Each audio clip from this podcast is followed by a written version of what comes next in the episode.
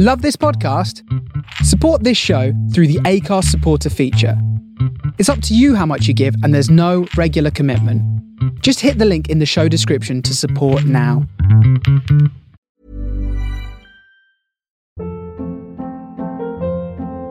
Hold up. What was that? Boring. No flavor. That was as bad as those leftovers you ate all week. Keke Palmer here, and it's time to say hello to something fresh and guilt-free. Hello Fresh. Jazz up dinner with pecan-crusted chicken or garlic butter shrimp scampi. Now that's music to my mouth. Hello Fresh. Let's get this dinner party started. Discover all the delicious possibilities at hellofresh.com. Hiring for your small business? If you're not looking for professionals on LinkedIn, you're looking in the wrong place. That's like looking for your car keys in a fish tank.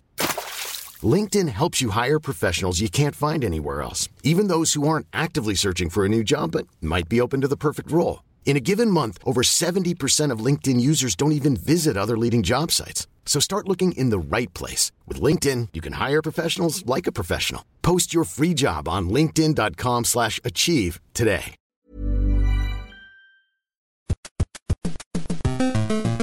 Hey there, joystick wagglers. We're about to reach the end of Series 1 of Games Master, and we're going to do a special Series 1 wrap up episode talking about our favourite celebs, challenges, reviews, consultation zones, moments, and many more. But we can't do it without you. So email in your favourite and least favourite moments from Series 1 of Games Master to feedback at underconsultation.com or tweet us at underconsolepod. You can send us an MP3 of your thoughts, or you can call 020 32902 and leave a voicemail with your feedback. We'll be playing your thoughts on the show, so get in touch and you, that's right, you could be featured on our Series 1 wrap up episode of Under Consultation. Or if you don't want your voice heard, put it down in words on an email or tweet and we'll read those out too. The only thing we ask is to tell us what your favourite bit of music from this era of gaming is. Right, on with the show.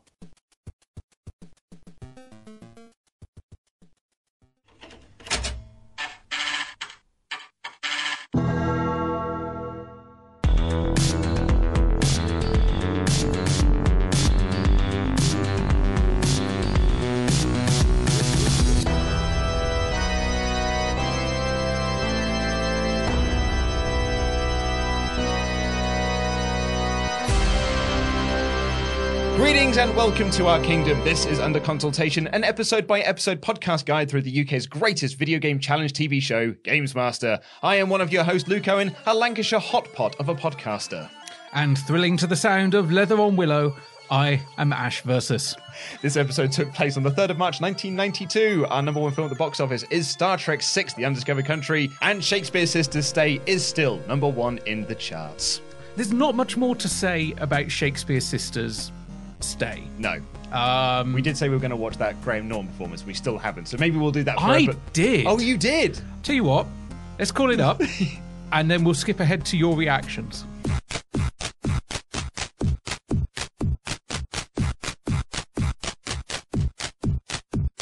So, three and a bit minutes change later, you've now watched the Graham Norton performance. Yes, I have. 50% good. Fifty percent good. Yeah, I mean it's, it's all vowels. Like there, there is no consonants in any of that song. It is the worst game of Countdown you've ever played.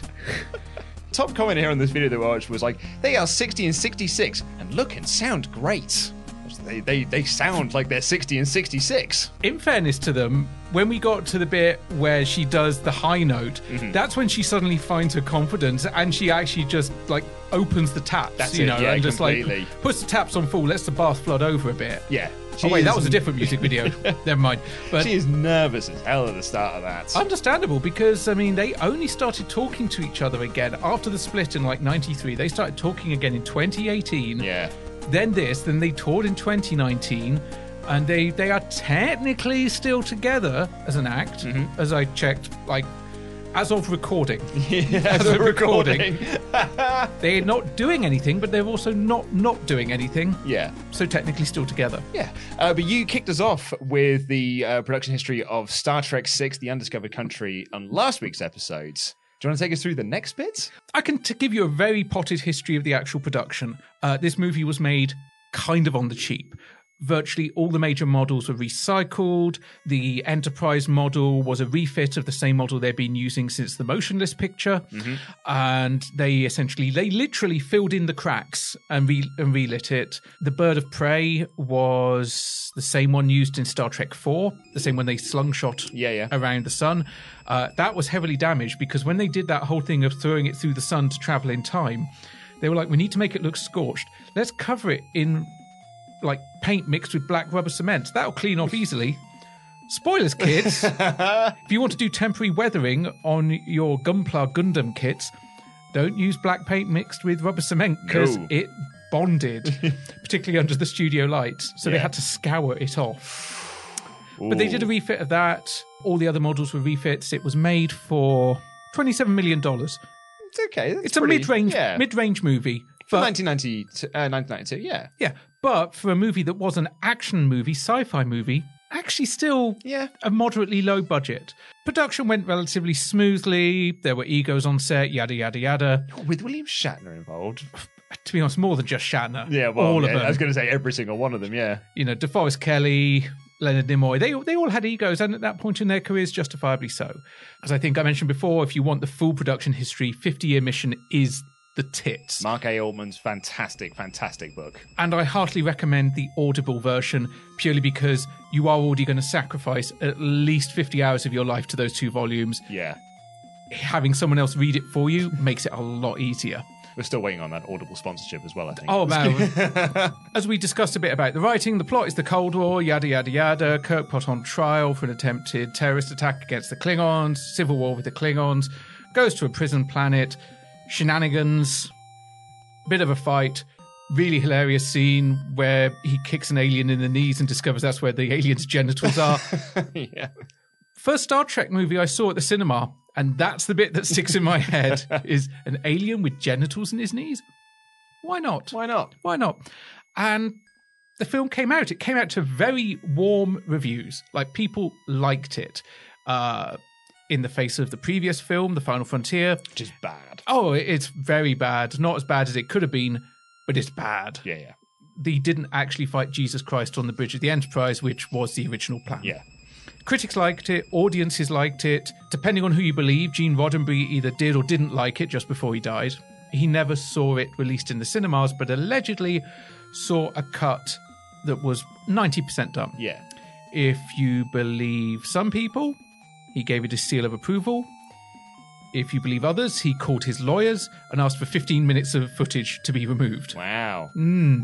The truth actually could be both. As covered in the book, Gene Roddenberry was a complicated individual. Yeah. So, budget of 27 million, box office 96.9 domestic. Wow, domestic. That's big, man. That is, it made 20 million on the opening weekend. yeah, that's huge. That like for 1992 as well. That's big. Yeah, that, that means first week it made its budget back. Yeah. What are your thoughts on Star Trek 6? I love Star Trek Six, man. I, I, Wrath of Khan is, you know, tippity top. Like Voyage Home is my top, is my favorite. Then it's Wrath of Khan, and then it's probably Undiscovered Country. I think it's a great film. I really enjoy it uh, of the original run anyway. Because once you get like, I, I love the Abrams Trek, the first one. I thought it was terrific. wasn't that keen on Into Darkness, but loved Beyond. I thought Beyond was absolutely smashing. I'm with you on the top three of the original crew.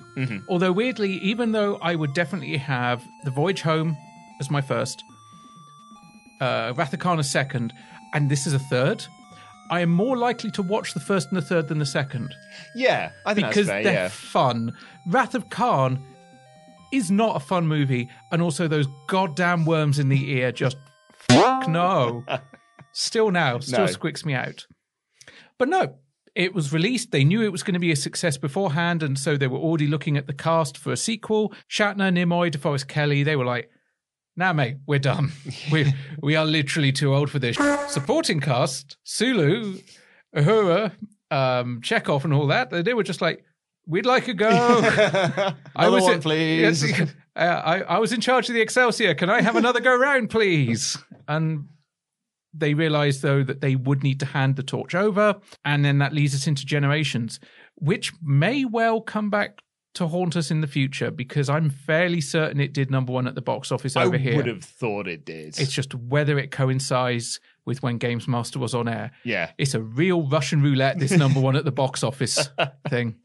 Uh, well, there were no big games released in the week uh, that we're covering here in 1992. Is there anything in the magazines? Yes, indeed, there was, because now we are into the March magazines. We say goodbye to the February right, tomes. yes. And at this point, we've got a bit of an about turn on the Super Nintendo Have we now? because they reveal that actually our Super Nintendo is going to look like a Super Famicom after all. really? Yes.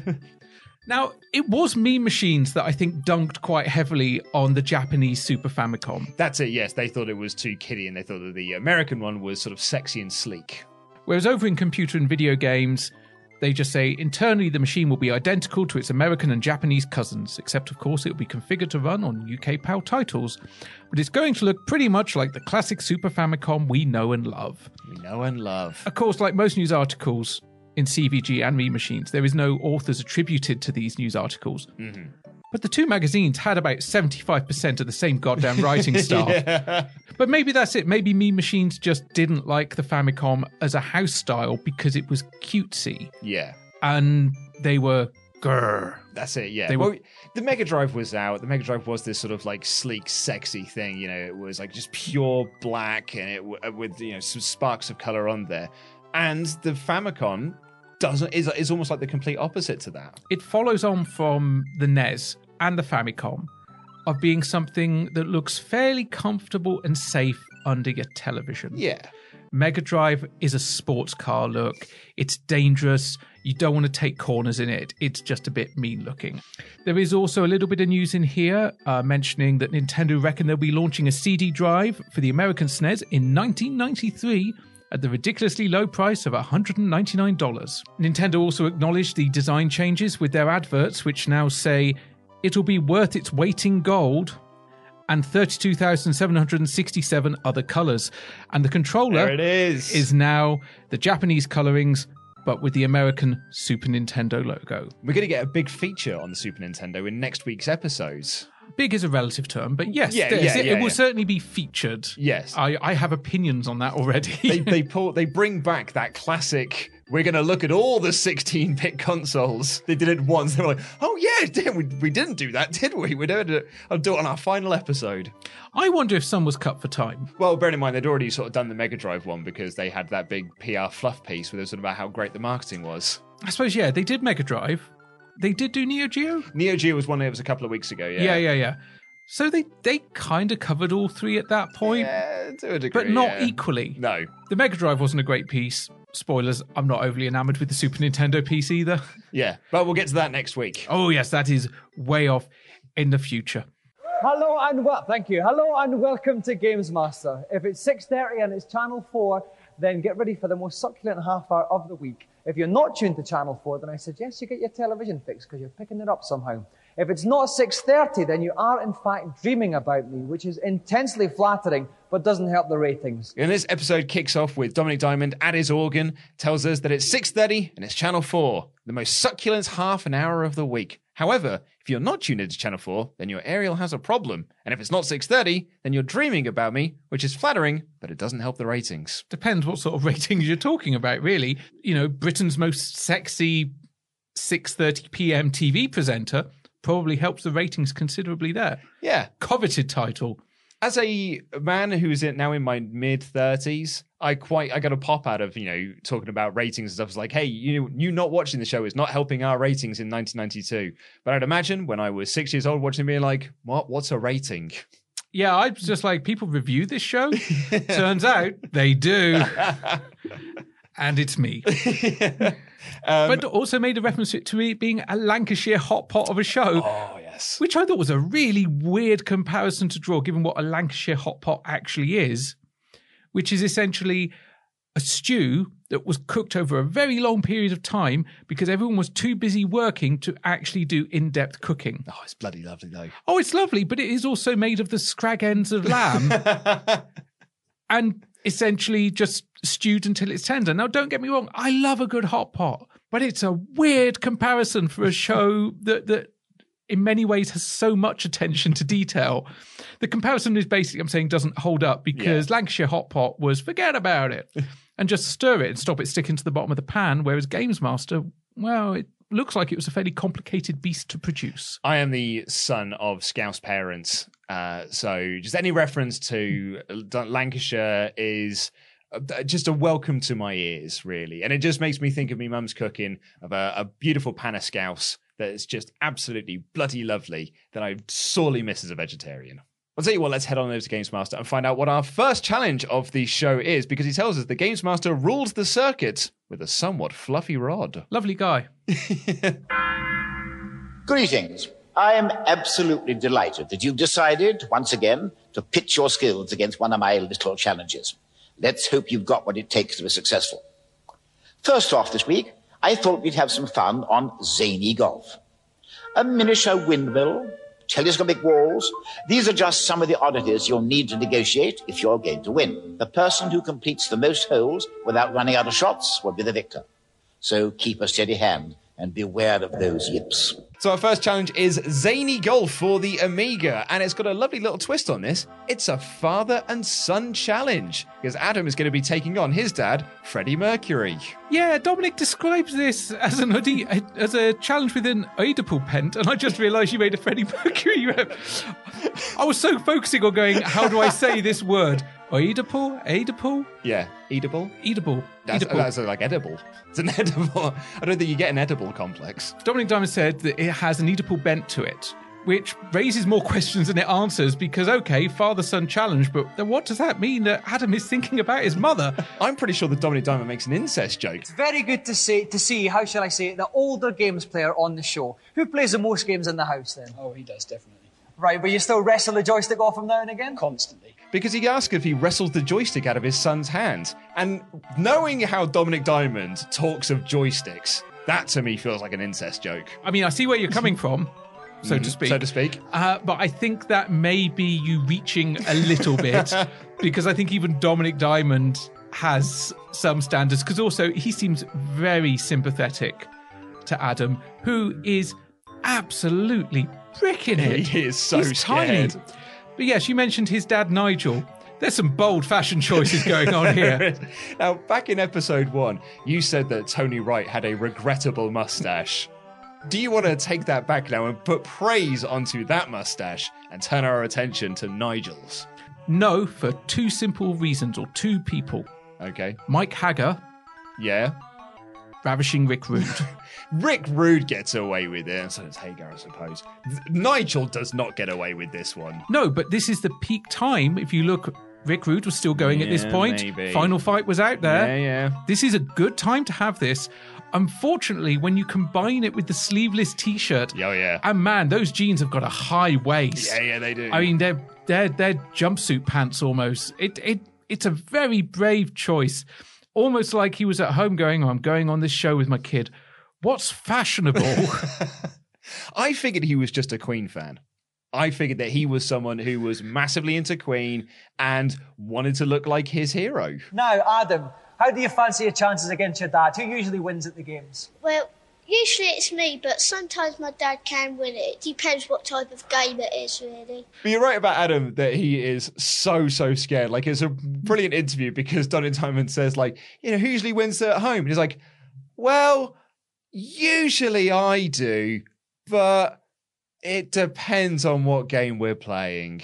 I was like, oh, my heart went out for this kid. It was an amazing answer. Yeah, and I'm sure, like, as spoilers as we find out, I guess one of those games where he doesn't win is Zany Golf, yeah.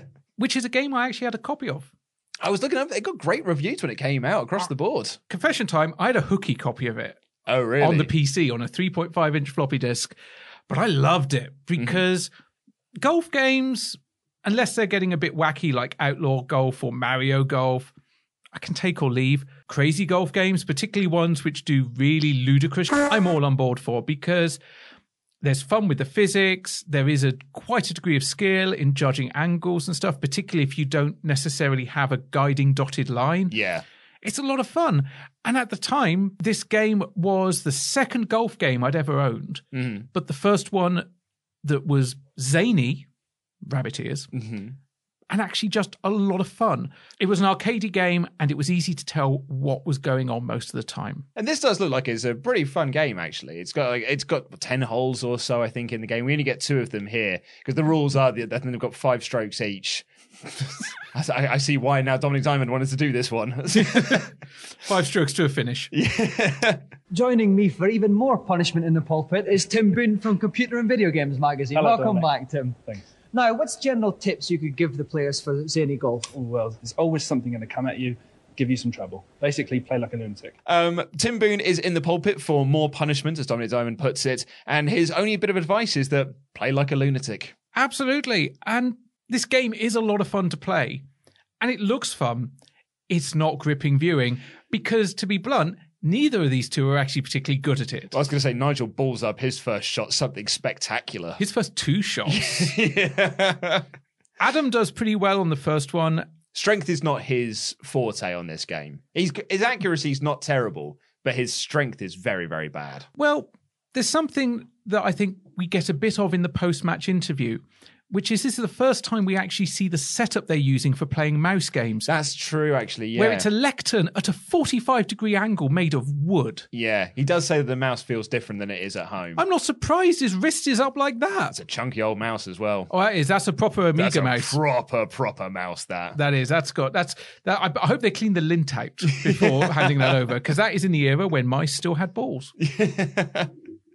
uh, you can see that Adam is concentrating so so hard when he is playing this game. He's chewing his lip. Yeah. And that. And yeah, he's he's trying his hardest. Bless him. My heart goes out to the kid. His dad gets the uh, the bonus stroke by getting into the windmill, uh, but Adam looks very very pleased with himself as he wins the first hole, even poking out his uh, tongue at his dad to be like, "Nah, I won." Yeah, there's a there's a lot of interesting shots of tongues over the last couple of episodes of this season. I have notes, um, but no, he looks very pleased with himself. And then we're on to the second hole. But by this time, both of them have wasted most of their shots. Yeah, totally. Arguably, that first hole should have been two, maybe three strokes done, hmm and for them it wasn't. They both faffed it a bit. I think a lot of it for both of them was again playing at a 45 degree viewing angle because I bet you if they were rehearsing in the green room, they didn't have the mouse at a 45 degree angle. Yeah, I think that's probably fair enough. And I'm wondering if he was using the mouse for it, did that also affect the Heimdall challenge? Oh right, yeah, yeah, yeah. We had back in episode three or four. yeah, exactly. yeah. Because again, especially if you're not used to a mouse, that's gonna impact. Mm. So we get onto our second hole where you've got to bounce off walls. You got to, so there's one wall in particular that you've got to try and bounce it off at a 45 degree angle to then get down into the hole. And Adam does miss pretty much all of the walls, but somehow does still manage to get down the slope. Whereas his dad Nigel, bomb, straight, perfect, hits it and then he gets a hole in one. If he'd have got that, crowd would have gone ape because Yeah. that would have been pretty spectacular. But uh, unfortunately, Adam's only got one stroke left, and he misses it. And his dad sinks the putt. And I, I've here, he breathes a sigh of relief that he did not lose to a child on national television. And that's it. That's the challenge over. That's it. Challenge over. Congratulations, Nigel. You struggled at the start, but that was some shot you pulled out of the windmill at the start. That turned the game, didn't it? Well, I thought I'd lost it, but um, excellent show through in the end, doesn't it, really? well, now, Adam, what do you have to say to that? Well, um, I tried to, but um, the mouse was still a bit funny. It wasn't like when it was at home. Even at home, the mouse button wasn't that good. on a good day, you think you could give your dad a pasting? Yeah. Okay. Now, you say he didn't lose to a child on television, but you get the two of them stood there for the post match interview. At that point, the last shot that we saw of Adam sat in the kind of gaming chair. He looked miserable as He sin did already. not look happy. He looked tired as well. Mm. I mean, they were long shooting days. We talked about the shooting schedule before. So he probably was quite tired. And he just lost to his dad in front of a bunch of jeering teenagers that were all playing hooky from school. And so he stood there, and that's when Dominik asks him and says, you know, what went wrong? And he just, he, he kind of misses the question, but starts talking about the mouse being funny and the buttons not being right. That's exactly it, yeah. And I'm with him on that because even if the back buttons were fine, you're holding the mouse at a weird angle. And then Dominik Diamond, his heart grows three sizes. He pretends to have an earpiece. Yeah. I'm fairly certain at no point Does he have an earpiece? Oh, and one hundred percent. And I always wonder, like, if it was started off like he made this decision because when he interviews Nigel, he said, he goes, "I thought you'd lost it." And he goes, "Yeah, I thought I lost it too, but excellent shone through." And that that was the point. That was the point. Oh, you mother! you dick. And um, I mean, Adam's dad technically was a motherfucker, I suppose. Yes. Well, the best golfers win the best prizes, and this is no exception, because the winner here has won a special Games Master Golden Joystick, and that goes to. Oh, hang on a minute. We've just had uh, we've just had a last minute judge's decision, in fact, and Nigel has been disqualified for being far too old to play video games in the first place. So I'm afraid the Golden Joystick goes to Adam. Uh, but Dominik Diamond does say, yeah, he gets a, a message in his earpiece to say that uh, we do have a winner, but it's not Nigel, though. He's been disqualified for being too old to play video games. This made me laugh, and then I worked out how old Nigel was and how old I am, and I'm like, wait a minute. Nigel looks genuinely upset that he didn't win. He does. He's just like, yeah, he he he, he, he looks like he's about to cry. Adam, meanwhile, is just ecstatic. He's lovely. because he gets he gets the joystick of Dave the Monk Perry, and I reckon Nigel definitely asked it for it back. Like when they got when they got out to the back, he was like, "No, but it is mine though. Like I did win." and that's when the monk just appears behind him with a baseball bat, shaking his head. Yeah. No, when they get home and they put it up on that mantelpiece, he's telling all of his friends that it is his. yeah. He's like, yeah, yeah. I asked them to refilm the ending just for his sake. Yeah. It was a bit cheesy, but you know what? It was actually kind of a fun moment. And Yeah. I'm sure as a kid, I appreciated the whole you're too old to be playing video games. As someone that is now technically, uh, by that standard, too old to be playing video games, fuck you. The theme for this week is sports games. First up on the Mega Drive, experience some awesome gridiron action in John Madden 92. John Madden 91 really was the best sports simulation for me of last year. Well, John Madden 92 looks like being the best for this year. It's taken all the basics, the great graphics, the great sound effects of the first game, and made them even better. Instant replay is a must. Check it out. It's similar to John Madden 91, uh, but it's got a bit more of a sense of humour and like the ambulance comes on if a player's injured and practically runs over the whole team. excellent. Lots of lots of things to do. Brilliant in two players. Excellent in one player. Get it now. So our theme for the reviews this week is sports games to spend your pennies on. Bollocks. uh, we've got Chris Kelly, Harry Hewland, and Paul Rand from CVG, our only journalist in the bunch this week. And up first is John Madden 92 for the Mega Drive. John Madden 92, or rather John Madden in general, I think was one of the first games to become what is now the annual series. It was also an EA title, but the idea that there would be one every single year with, for the most part, nominal increases. Little bits of improvements along the way, but the first one was 1989. Hmm. And they've just released the 30th one this year. So it's Yeah, been yeah. going for 30 years, still with John Madden sponsorship.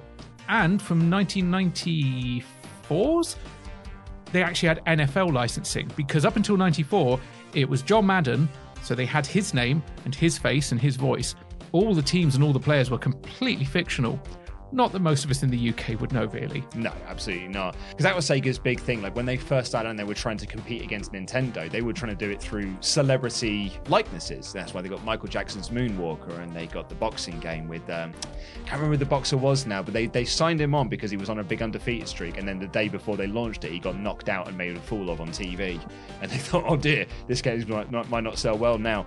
Um, but, but yet, John Madden was again one of those things where they were like, it's, we're selling it on the celebrity name as well as the cool game. Like, yeah, Nintendo's got this massive library, but we've got Spider Man, and we've got Ghostbusters, and we've got John Madden, we've got Michael Jackson, And Mickey Mouse. Mickey. Yeah, yeah, yeah, absolutely. and also an amazing at that thing at that point nintendo weren't kings of the arcade they were in the early 80s they obviously had donkey kong they had mario to a degree but they had some great games but some of the arcade ports that were coming to the mega drive as well mm-hmm. like golden axe Yeah, yeah. outrun Mm-hmm.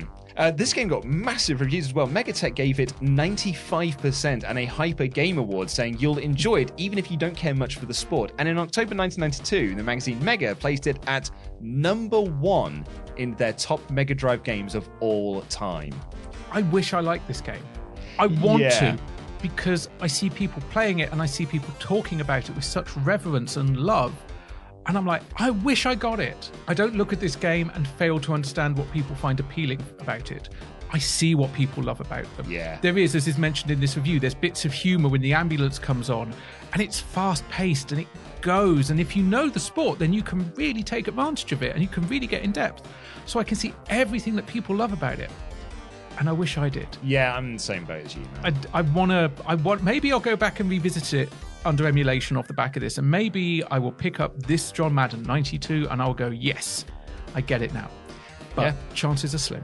Well, Chris Kelly uh, said that Madden 91 was the best sports simulation last year. and 92 will be the best this year. Took all the basics and made them better. Harry says the game's got a great sense of humor, as you mentioned there. And Rand just says it's brilliant all round. It's 95%. Stonker of a That- score. That's our highest review score we've had thus far. That beats out Indiana Jones and the uh, Fate of Atlantis, which I think was our highest one, our previous highest.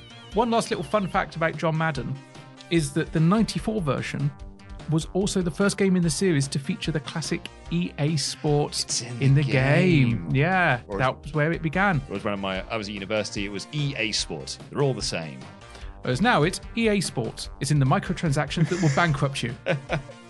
Yeah, I'm not letting that one go. Topical. Topical. Best thing is, people could be listening to this in the year 2022. it will still be relevant unless some serious international law changes, in which case, I'm happy to be wrong. Next up on the Game Boy, one on one action as you rim and slam dunk with the best of them in NBA All Star Basketball. All the characters from the NBA are there. Michael Jordan, Magic Johnson, Patrick Ewing. Your sport for choice, really. And it really is good value. All Star Basketball could be a good game for you if you're like one on one, but if you're looking for a normal game of basketball with two teams, then it's not worth it. It's not basketball, it's one on one, run about, run up to the basket, throw the ball, and that's it. Up next, we've got NBA All Star Basketball for the Game Boy. Rim and slam dunk with the best of them, says Dominik Diamonds. High point of filth for this season, I think. A rimming joke. You're not going to get much filthier than that. No. Uh, Kelly says that all of the, I love this, all of the characters from the NBA are all here. Bugs Bunny, Daffy Duck, Bill Murray. Uh, he said it's good value, but uh, Harry points out that it's it's only really good for one. It's not an actual NBA game. It's not a basketball game. It's just one on one playing hoops. It's not even NBA Jam. Yeah. We- It's a, a few years later, isn't it? yeah, it's accessible by making it one on one. So it is just you. You have a very simplified rule set to go against. It does make life a lot easier. It's perfect for the Game Boy. It's perfect for the Game Boy. But no, I think calling it All Star Basketball is reaching a lot. Yeah. Just like NBA Jam at no point says this is basketball. It says it's NBA Jam. Yeah. Uh, but it scores 69%. Nice. Nice. Finally, on the Amiga, thrill to the sound of leather on willow and the feel of a googly or two in Graham Gooch cricket. I'm a big cricket fan and I like the idea of a cricket simulation, but somehow I don't think Graham Gooch cricket really does the sport full justice. From what I've seen, it's just stand in the middle of the pitch, wiggle the joystick or the mouse, and hope for the best. Uh, not what I'd call demanding. And lastly, uh, thrill to the sound of Leather on Willow and feel a googly or two with Graham Gooch Cricket on the Amiga. Basically, bobbins. 60% done. Yeah, done, That's yeah. it. And it's a shame because the game actually looks quite nice. Graphics are great. That's because they don't need to do much. Yeah, That's true. It is very static and very long winded. Yeah. Cricket as a sport is something I wish I understood. The video games haven't helped. No, well, Rand says that you just wiggle the joystick and hope for the best. It's not demanding. As he said, 60%. Oof, ouch. And finally, it's time to announce the winners of our Games Master Golden Goals competition on Kickoff 2. We were completely swamped with entries from all you out there who have scored in more spectacular fashion than I have in the past. We picked out what we considered to be the three best, and here they are in reverse order. In third place, Simon Reynolds from Harlow. A lovely long deep ball from midfield finds Arnold on the left. He takes it steadily into the middle and unleashes a left foot rocket into the corner of the net. In second place, Ian Hollenby from North London. Butragueno picks up a through ball, dribbles past one player, sends the goalie the wrong way, and the crowd into rapture. But the winner, who will receive two tickets to the Rumbelows Cup final with a delightful move from his own penalty area, is Robert Moss from Hertfordshire. Teasing Toshack shows one side of the ball, then the other, sends the defence into disarray and drills the ball home with a deadly display of finishing. Well done, Robert. And lastly, it's the Kickoff 2 competition. Yeah. Which I think they've mentioned once or twice, and maybe it was cut out of the versions we saw, which had all the adverts trimmed out of. But I'm not sure where all these entrants came from. I'm almost willing to claim a rig job on this. Yeah, I we had it once on the episodes that we have seen. They've not mentioned it again since. So I'm willing to bet that it was just mentioned once and then they brought it back. And I thought they would do it on the final episode as a way to sort of like round up the series. Yeah, maybe they wanted to end on the, as we mentioned, the Super Nintendo because that was going to be the most current bit of news they could Yeah. end on. But also, I'm looking at this going, okay, as a kid, I'm fairly certain I recorded some video games to VHS. These all look remarkably clean and like they were put through some professional grade capture. Yeah. Maybe I'm wrong. I'd happy to be wrong, but I will say that the goals were very high quality. Mm, yeah. These were football games. These were the style of football games I like. I like kickoff. I like sensible soccer. I can still play a more accurate football simulation now, but I do like a bit of arcade footy, Yeah, totally. especially multiplayer. Yeah. You put me against a computer, I'll get bored very easily. Me and you were to sit down and play some sensible soccer, bants. Hours of Bants for hours. Bant- yeah, Crash Bandicoot all day long. Uh, Simon Reynolds from Harlow Gaming. Thank you. Uh, so in third, we have Simon Reynolds from Harlow, who's a name that I, I just recognised. I almost felt like we'd had him as a contestant before. I, I haven't gone back to check, but I don't think he is. It's just like I just almost feel like I've heard that name said on this show before. And he hits a long ball to the forward, who just smacks it right into the back of the net. Uh, Ian Holloway from North London dribbles the ball through the whole team to get his goal, but in first place. It's Robert Moss from Hertfordshire who won tickets to the Rumbelows Cup and he dribbles from his own penalty box and scores. It's actually a really good goal. It was a really good goal, but do you know what the most amazing thing about this entire competition was? What's that? Rumbelows. Names I hadn't thought of. Well, let's head on over to Gamesmaster to find out what our celebrity challenge is for this week's episodes. Hello again. For the second challenge this week, I thought we might take the liberty of indulging in a spot of boxing. The game I've chosen is Final Blow. And your task, oh, dare I say it, is simply to pummel your opponent into submission as quickly as possible. Character building stuff indeed. So keep your guard up, keep your punches high, and may the best man win. We are playing Final Blow Boxing with the very simple instruction pummel your opponent into submission. It's a fairly simple instruction. It's also fairly accurate for most arcade boxers. Uh, the boxer in question, Final Blow, was originally an arcade game by Taito. Mm-hmm. Taito? Tai- Taito. Taito. Yeah. Taito, Taito. Let's call the whole thing up. I had a conversation with an old Japanese man when I was out in Japan. Um, we were down uh, uh, Piss Alley in uh, Shinjuku. I think it was in Shinjuku. Is it called Piss Alley because it smells of piss? Uh, no, it's just because like there's lots of bars and stuff. My my wife and I were there, and we were having some food, and I was there using my chopsticks, and this old Japanese man uh, sort of tapped me on the shoulder uh, to ask me in very broken English where I learnt to use chopsticks because I'm really good. And so all of a sudden, I'm like voice boisterous. I'm like, "Hello, mate, absolutely." So I, I explained back to him that you know in in England when you go to Chinese restaurants and stuff, they just give you chopsticks. So I just sort of I was self taught. Uh, and then he was showing me how to hold them, and it was at that point then I realized he was telling me off because I was not respecting chopsticks. I was just picking them up uh, very rudely. Um, and so he was correcting me on how to do that. Uh, it was my manners were very bad. But I had a conversation with him because he lived in Taito. And he was explaining to us, like in very broken English, about how it's uh, pronunciations of certain words. We were very bad. We were very British. We were running letters, whereas in Japan it is like Taito, which is why they, at the start of their games, when like you play uh, Bust a Move, is Taito, Hmm. rather than saying Taito. It is Taito. Okay. It was. It's all about the enunciation. Now, so you just saying that then just completely reminded me of that because I knew that's how it's pronounced. It's a great anecdote. I'm just curious, out of this entire experience with this old Japanese man, did you still have your wallet at the end? I did, yes. Because I don't know why, but maybe it's just my incredible cynicism. Was I was just thinking that while he was lecturing you on chopsticks, his hand was just going wallet, phone. I mean, even if he did, there was nouse in there. He'd have been very disappointed. Maybe he put it back. put a couple of hundred yen in and just like, I'm putting that back. This is embarrassing. Poor lad. But um, outside the US, the game uh, gained some branding from Buster Douglas.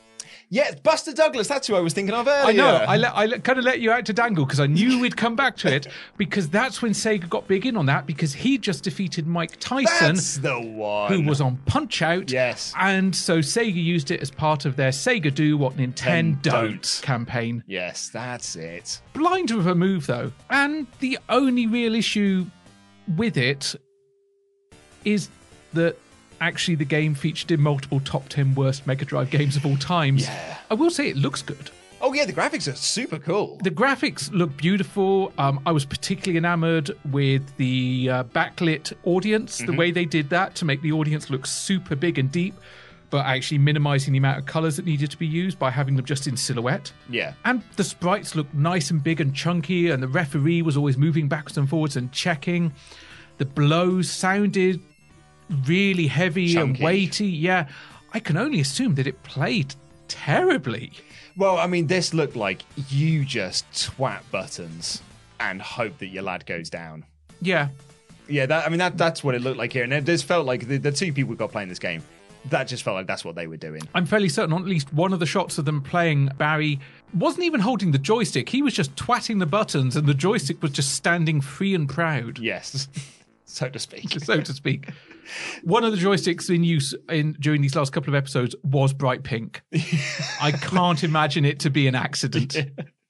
Uh, so you mentioned Barry there. That is our celebrity this week. It is British and European, or former British and European featherweight champion, the Clones Cyclone, Barry McGuigan, taking on Gary Wilson from Aldershot. Barry McGuigan, no stranger to video games in theory, because he had Barry McGuigan's World Championship Boxing, which, unlike this game, was very well received. It was a classic. I had it on the Amstrad, and even on the limited capacity of that, it was a cracking boxing game. Yeah, I was surprised they didn't bust that out. Really, I think it was slightly older at that point. But It- even so, like you know, there's some games that we've had on this where they, you know, they were- originally came out in '88 before got ported in like 1990. This raises an interesting question, which I don't think we've considered before. Did they have free reign on what games they could use, or did they have to oh, get permission to license them? Yeah. Because this is pre streaming. Nowadays, within reasons of most copyright, you can stream whatever you want on Twitch or YouTube.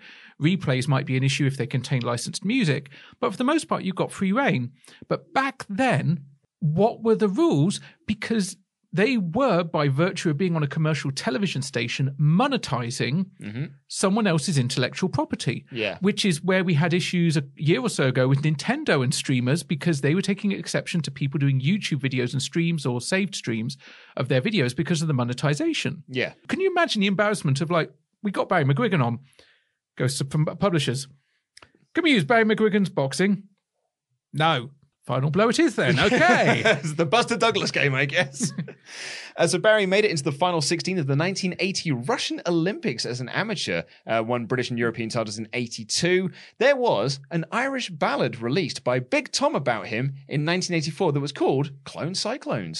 Ah. He was voted BBC Sports Personality of the Year in 1985, retired in 87 after the passing of his father, but returned for a couple of fights in 88 and 89. Uh, looked at his record 35 fights, 32 wins, 28 by knockout, and only three losses. That's pretty damn incredible. And the thing that I also take away about him seems like a really lovely Yeah, bloke. he's salt of the this, earth. yeah. Pint down the pub. Yeah. Cup of tea.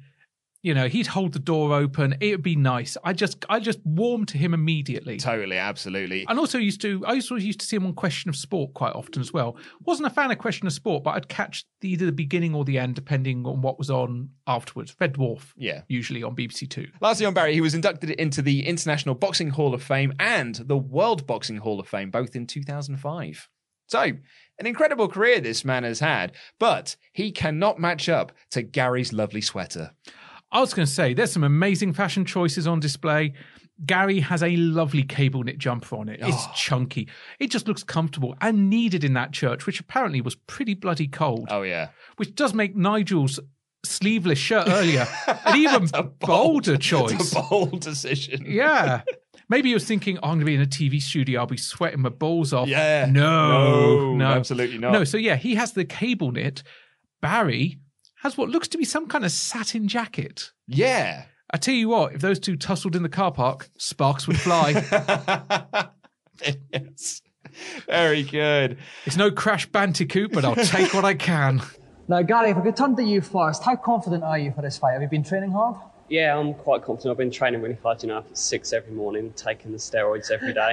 Okay, well, let's see what your opponent has to say. It is Gary. Uh, Barry, you're a bit of a games player as yourself, aren't you? I'm a bit of a pretender. I think Gary here is a bit of an expert, but I've had this game for a while and I've tried to, I've got a Sega. My son's got a Sega at home and we've been playing it together.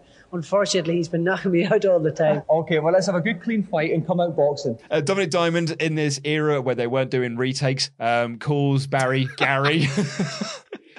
Hang on, they un- did multiple shots of some of the challenges, but a word. yeah, I know. It's unfair as well, getting Barry versus Gary. Of course, Dominik was going to slip up at one point. I mean, they could have been a great double act, a la Chuckle Brothers. yeah.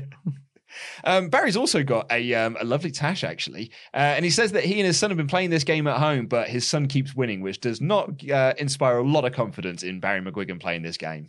I'd say, or maybe he was trying to be a ringer, but knowing where the challenge goes, no. yeah.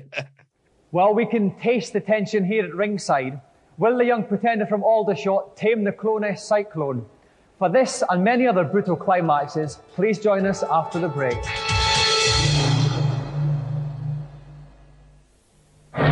Good morning. Morning. Look, um, about last night, You don't have to explain. Laura's just an old friend. I understand. How cool are you? Sure. Excellent coffee. Thank you. And intriguing presentation. Perhaps we might discuss it uh, over dinner. Golden roasted, richer, smoother. Nescafe Gold Blend. Happy about the meeting? Sorry, he rang again for the fifth time. Problems? No, just an old friend. Isn't it typical? You get stuck into your favorite Sega games when your Amstrad Mega PC, speakers blasting out in Sega stereo, and. Sorry, son, I need to use the PC. I've got work to do. So he uses a 386 SX computer running at 25 megahertz for word processing, database, spreadsheets. What a waste of 40 megabytes of hard drive. The new Amstrad Mega PC, just £999.99. Brilliant for business, mega for games.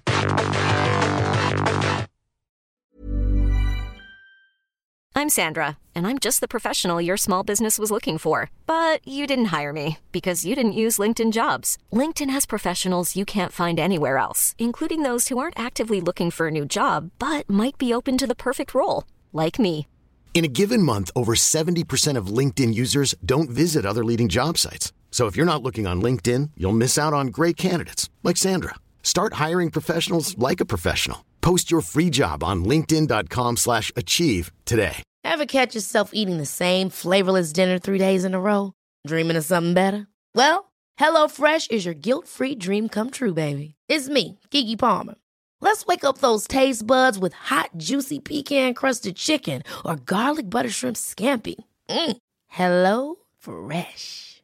Stop dreaming of all the delicious possibilities and dig in at HelloFresh.com. Let's get this dinner party started.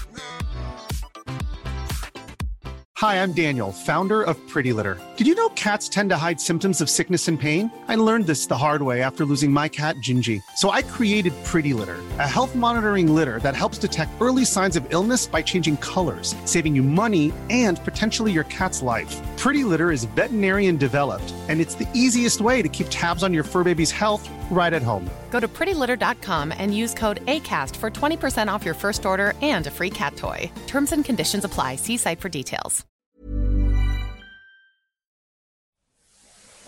Entertaining can sometimes be a drag. That's why I insisted on a new gas built in oven. Okay, Jonathan, pizzas are ready. It's got a ceramic grill, which means you have a large area to cook with. On the outside, it stays cool, and on the inside, it helps clean itself. Unlike this lot. But the best thing is, it has a fan assisted oven, which gives it an even temperature throughout. Just love being in control?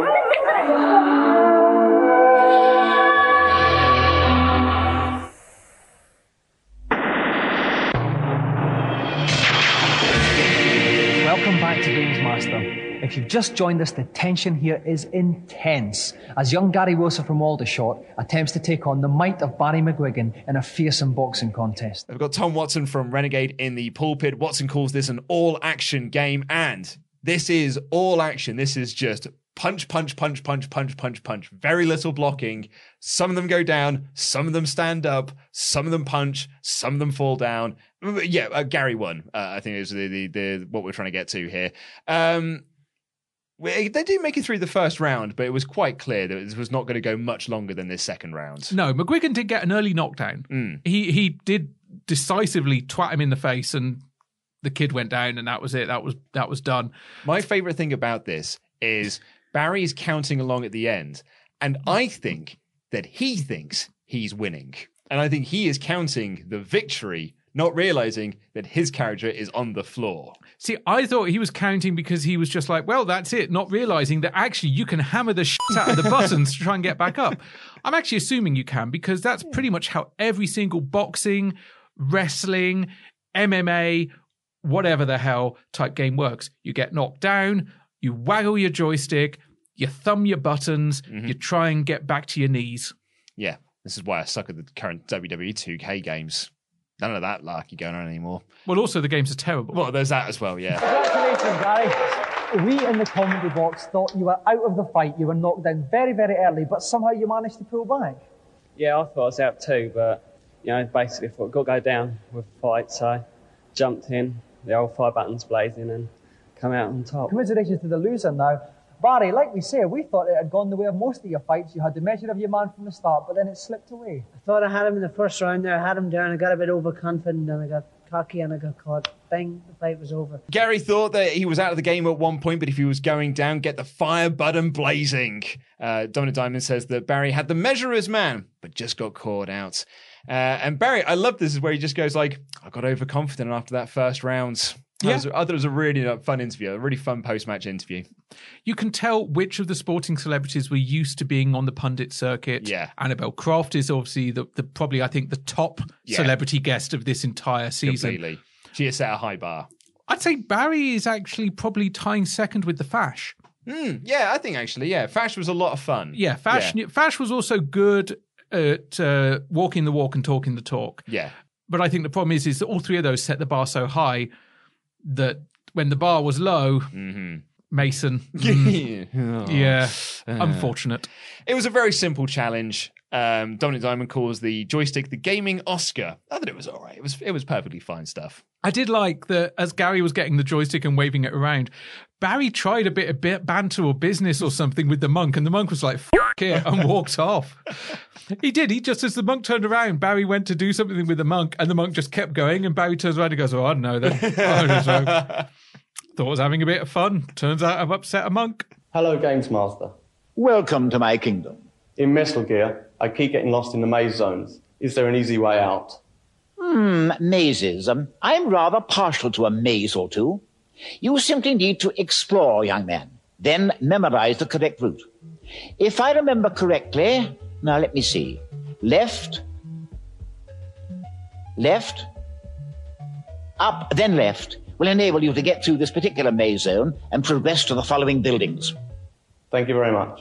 Well, please don't get lost. Right into the consultation zone we go, and our first chap is lost in the maze zone of Metal Gear. Uh, what he's talking about is the jungle at the start of the game, uh, which you go left, left, up, and left, and that will get you out of this maze. It is a bastard of a maze, though. Well, yeah, and it's not meant to be there either. I swear the most interesting thing about this is because this was a game that was made for the MSX2 Mm. uh, out in Japan, and then they wanted to do a port of it over onto the Nintendo, and apparently, well, according to Kojima, the port was developed by another Konami division, and they were given the source code without his permission.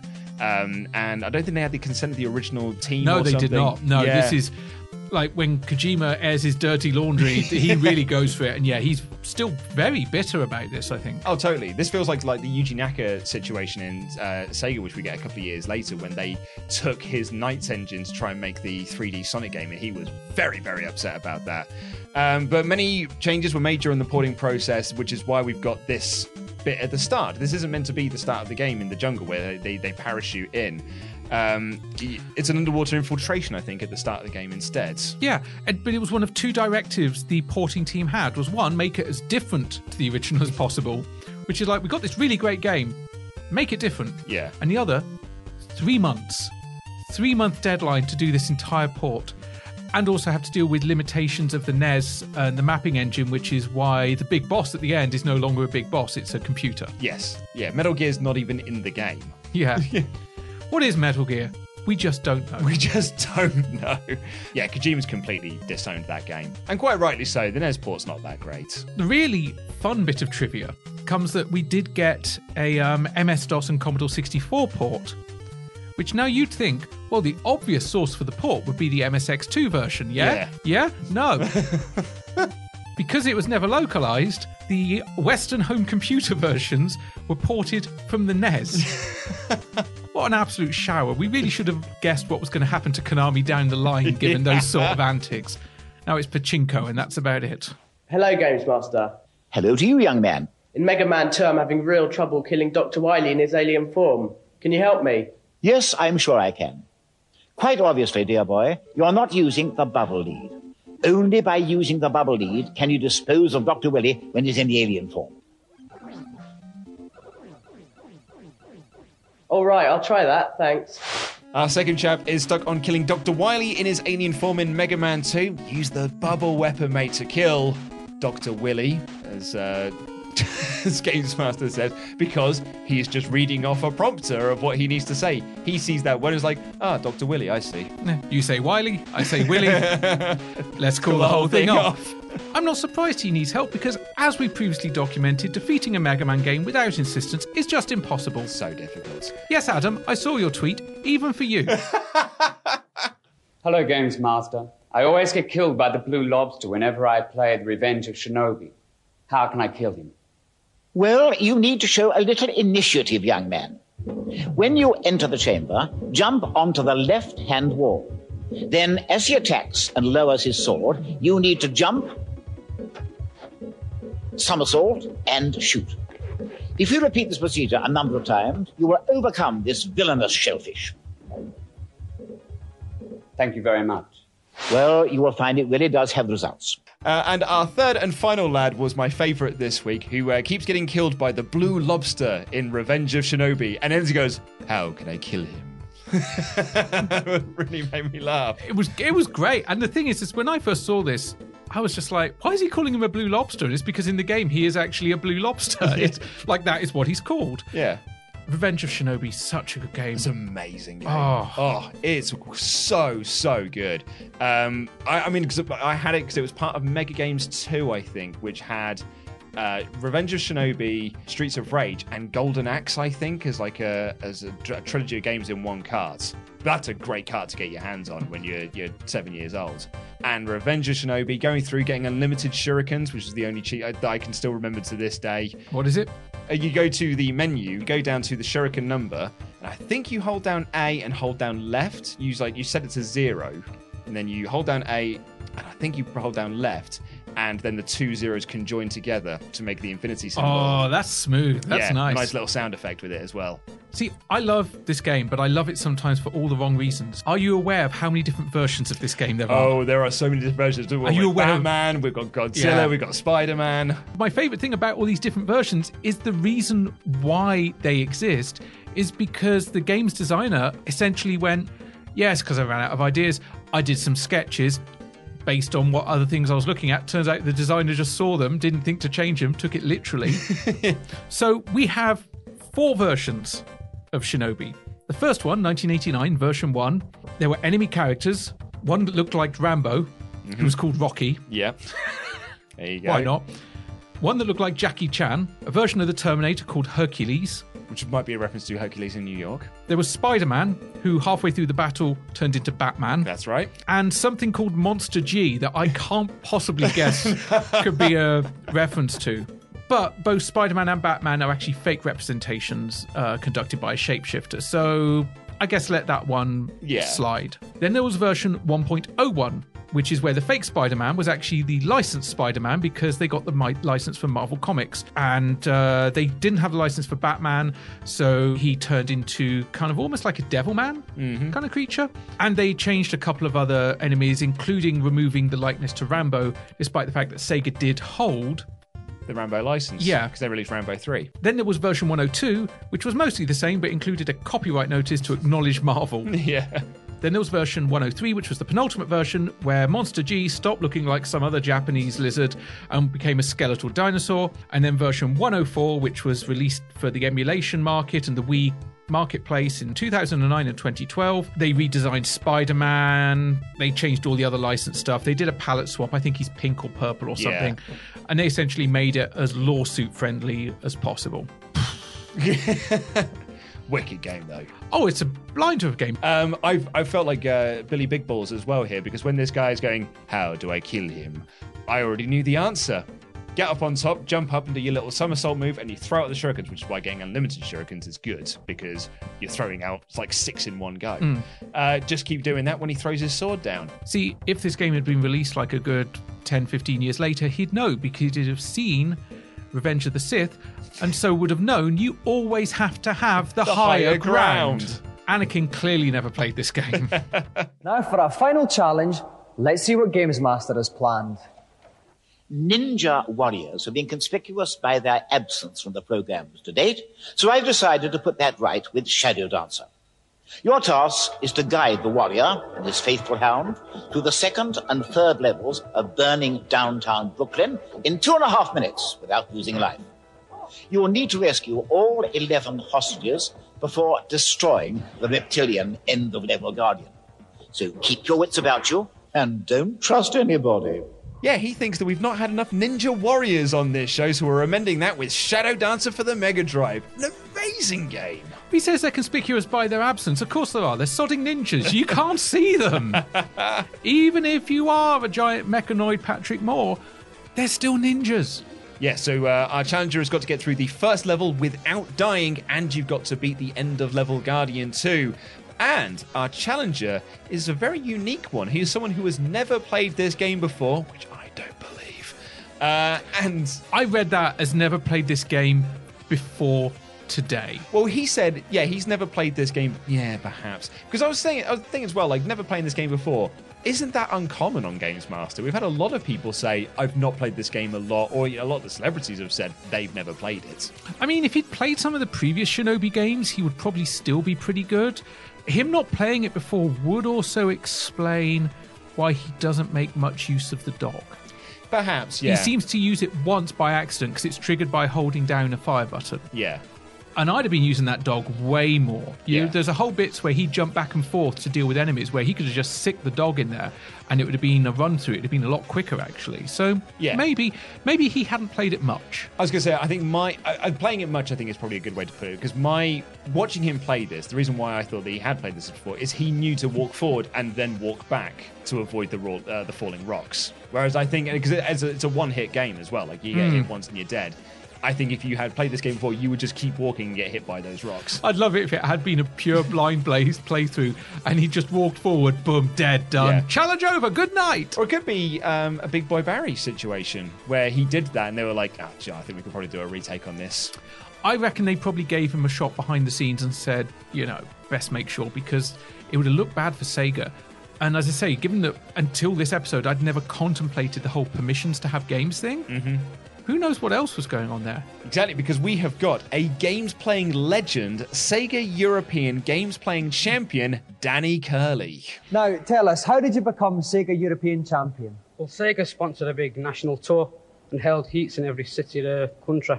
So I just entered and I won the heats, which sent me to the final. Now, you must practice a lot. How, how many hours a day do you spend playing games? Well, uh, recently it's been 10 hours a day because of, I've got a job as a, at Taytech software company where they program computer games as a game tester. Oh, brilliant. That must be the perfect job for you then. it is. Yeah, he uh, won the title in a big old competition of who could get through the first level of Sonic the Hedgehog the quickest. Mm. Much like Big Boy Barry launched his gaming career, he later went on to be a QA tester for US Gold, which I think of as less of a job and more of a punishment given some of the games they turned up. Yeah, he talks about that in his uh, interview where he said that Sega sponsored this national tour with heats in every city, and he won those heats to get to the final, and now he spends 10 hours a day playing games because he's a games tester. I did a bit of Googling for old Danny just to see what he was up to, what I could find out. Couldn't find much of him now, other than he apparently uh, lived um, in London for quite a while, may still be around, obviously worked for US Gold, so and such and such. Found a thread on the Eurogamer website mm-hmm. asking if anyone knew what happened to him. And the Eurogame moderator said that he performs sexual acts for heroin, or more colloquially, sucks off tramps for skag. Danny found this. Did he? Oh wow! Yeah, if you read down, Danny didn't. Danny found this. Not only did he find it, he denied it vehemently, saying it was actually for cocaine. This wouldn't be the last time that Danny and Dominik worked together. Not only do we get Danny returning in Series 2 for his, I think they call it the Curley Challenge, but he and Dominik Diamond made a VHS tape together that was called Power Play, released in 1993, which essentially was how to be good at video games. Power Play will demonstrate a whole range of video games playing skills. Now, note I use the word skills, not cheats. Cheats are sad, they're tragic. In fact, if you need to use cheats, you're probably the type of person whose lips move when they read. You will find no cheats on this video. What you will find is real, genuine skill which will teach you. To do this, Danny Curley will pass on the benefits of his years of legendary games playing prowess. We'll sit together in a cosy, chummy conversation type situation and we'll start with the basics. Proper joystick technique. Real button bashing. Screen positioning. And weapons technique. Wow. Yeah, Dominik Diamond. See, from had- the title, I was thinking this sounds. this sounds like this is where all the wank jokes are coming from. this is. This is the dark project. No, it's all up on YouTube. You can go and find it. Yeah, Power Play 1993. It's Dominik Diamond hosting, and he just essentially just defers to Danny on how you can play certain games and how you can get good at certain games. So I'm hmm. thinking, when we get to the point when that's released, we should do a bonus episode Absolutely. reviewing Power Play. It's a 45 minute video. Definitely. Uh, I think we can. Have, I don't know. I, it'd be wicked. I reckon we can have a lot of fun with that. yeah. My first note, once we actually get into the challenge, other than just noticing that I wrote Sonic T Bedgebog. this is the dangers of making notes on the overground. That sounds like Shinobi trying to get around some licensing issues. But my first note on the actual challenge is for someone who's never seen this game before today, Danny is remarkably on top of shit. But he does he does use the dog once. He uh, does, yeah. The dog is one of the things this game is most fondly remembered for. I actually thought your first note was going to be the same as mine, which is that Neil West is not wearing his hat. I blanked on the fact it was Neil West because he wasn't wearing his hat. That's right, exactly. I thought it was someone new until they said. I was like, "Where's your hat, Neil?" Yeah, I, I've written here. I already called BS that he's never played this game before because he knew those rocks were going to fall from the sky. But he makes it through and he rescues the hostages very competently. He's also playing that pad like it's an arcade. I was very happy to watch that because that position that he's doing there, that's my Street Fighter position. Yes. The grip with the left, crab hand with the right. Yeah. That's the best way to play Street Fighter on a six button array, which mirrors the Mega Drive's three buttons, where you have the three and three, like the six button Mega Drive pad, and like some of the best fight pads available for modern consoles. Yeah. Uh, he gets to the final boss, well, the boss of this level, uh, uses his magic like Neil suggests and kills the baddie. It's a very, very quick challenge. Like, he flies through this. Even if he only saw the game, say, the day of recording, it's a blinder of a run. And he's going so quickly that essentially the pundits are still offering advice or commentary when it's like, oh, and he's coming up to the, bu- oh, he's, done done, it. he's done it. Yeah, he didn't waste any time. He saved the magic, which was a super smart move. Yeah, yeah. He made short work of it. Now, Danny, that was absolutely staggering. I know you're European champion, but even still, you just breezed through that. Were you worried at all? Yeah, a bit at first. What was, what was some of the most difficult things to overcome in the game? The rocks. The Yeah. top down. yeah, they did sneak up on you pretty craftily there. Well, Curley, you're a legend already, but you have won the prize that even legends dream of the Golden Games Master joystick. Yeah, Dominik Diamond said that he breezed uh, through the challenge, uh, and Danny just says that the, the rocks were really the only thing that uh, were, was a challenge to him. I imagine even if say okay, so let say let's say he had half an hour to play it before recording. Even getting to know where the rocks are, the exact timing I'd say that when he, even though he dodged the rocks, he wasn't 100% confident. There was a little bit of Yeah. hesitation. It's not like watching a speedrunner now who knows like exactly at what time things are going to fall. So that sterling effort brings tonight's show to a climax. It's lemon verbena for me, and join us in seven days for another Games Master. Good night. But even legends dream of winning the Games Master Golden Joystick, and Danny has won himself one. As the Dominik Diamond is putting on his smoking jacket and having himself a lemon verbena. And that's going to do us for this week. Lemon verbena. Mm. I thought you said lemon ribena. I was really getting into it. I loved ribena. I was just like, I don't. I remember different flavors of ribena. I don't remember lemon, lemon ribena. one? That must be a regional thing. It's only available in Scotland. Only available, yeah, Scotland or churches. yeah. So that was this week's episode. What'd you make of it? Three challenges, three golden joysticks. It was a satisfying episode. Yeah. I'd say all the challenges were fun. Yeah. They were good. They were good challenges. The review section, while I wasn't overly enamored with some of them, seeing something like Madden 92 and seeing people love it so much, that was great. To even taking into account the possible sources of those kickoff goals, they were great goals. Some interesting games in the consultation zone. Nice to see the original Metal Gear in there, even if it is the weird NES version. No, I'm very happy with this episode. I actually think that from start to finish, it's probably one of the most consistent episodes. It was a breeze to watch. It was very easy to watch. I think I'm going to go high with this one. I think I'm going to go to 90. God, big 90. They found their stride. Yeah. Even though they shot a lot of these segments out of order and pieced together the episodes afterward, which is why Dominik Diamond is wearing the same outfit in every single episode, everything just clicks together. The first challenge could have wobbled a bit, but Dominik brings it back around at the end by essentially going to the dad, nah, sod off. The kid's getting the joystick. Barry McGuigan, an absolute joy. Yeah, he was good. Any other episode, he would have lit the place up. This episode, he just keeps the mood going, keeps it happy. Brilliant challenge at the end. Yeah, just really nice and comfortable throughout. Everyone feels like they know what they're doing. Yeah, completely. Which is such a shame as we're ending next week. Yeah, but that's that's the way it goes. Yeah. Takes a time to find its feet. Um, yeah, I no, I agree with you. I thought this was a really strong, consistent episode. I'm going to go slightly. I was going to go to 88, only because I was uh, while I really enjoyed Barry McGuigan, I did not enjoy the challenge as much because it was just smashing some buttons and some people fell down. I, I was I was less enthused by it, but I thought he was You'd very like maybe uh, you wouldn't have minded a boxing game. You might have liked one with a bit more blocking and tactics. That's exactly it. Yeah, because I always look at Super Punch Out as like that's my gold standard of boxing games.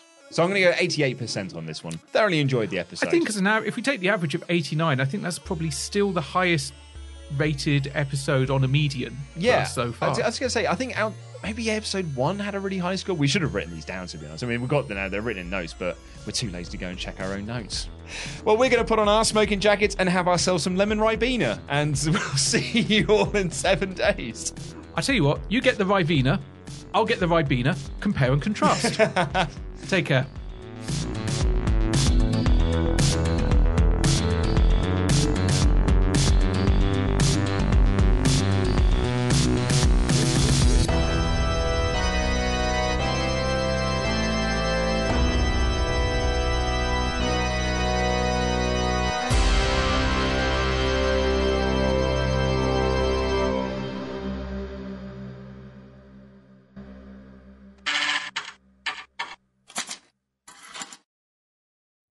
Now for that information about the Under Consultation Club. You can follow us on Twitter at UnderConsolePod, and you can send your thoughts on each episode to feedback at underconsultation.com. You can also follow your hosts on Twitter at This Is Luke Owen and at Ash Versus. If you enjoyed this episode, please give us a subscribe and a five star review on iTunes or wherever you get your podcast from. Hi, I'm Daniel, founder of Pretty Litter. Did you know cats tend to hide symptoms of sickness and pain? I learned this the hard way after losing my cat, Gingy. So I created Pretty Litter, a health monitoring litter that helps detect early signs of illness by changing colors, saving you money and potentially your cat's life. Pretty Litter is veterinarian developed, and it's the easiest way to keep tabs on your fur baby's health right at home. Go to prettylitter.com and use code ACAST for 20% off your first order and a free cat toy. Terms and conditions apply. See site for details.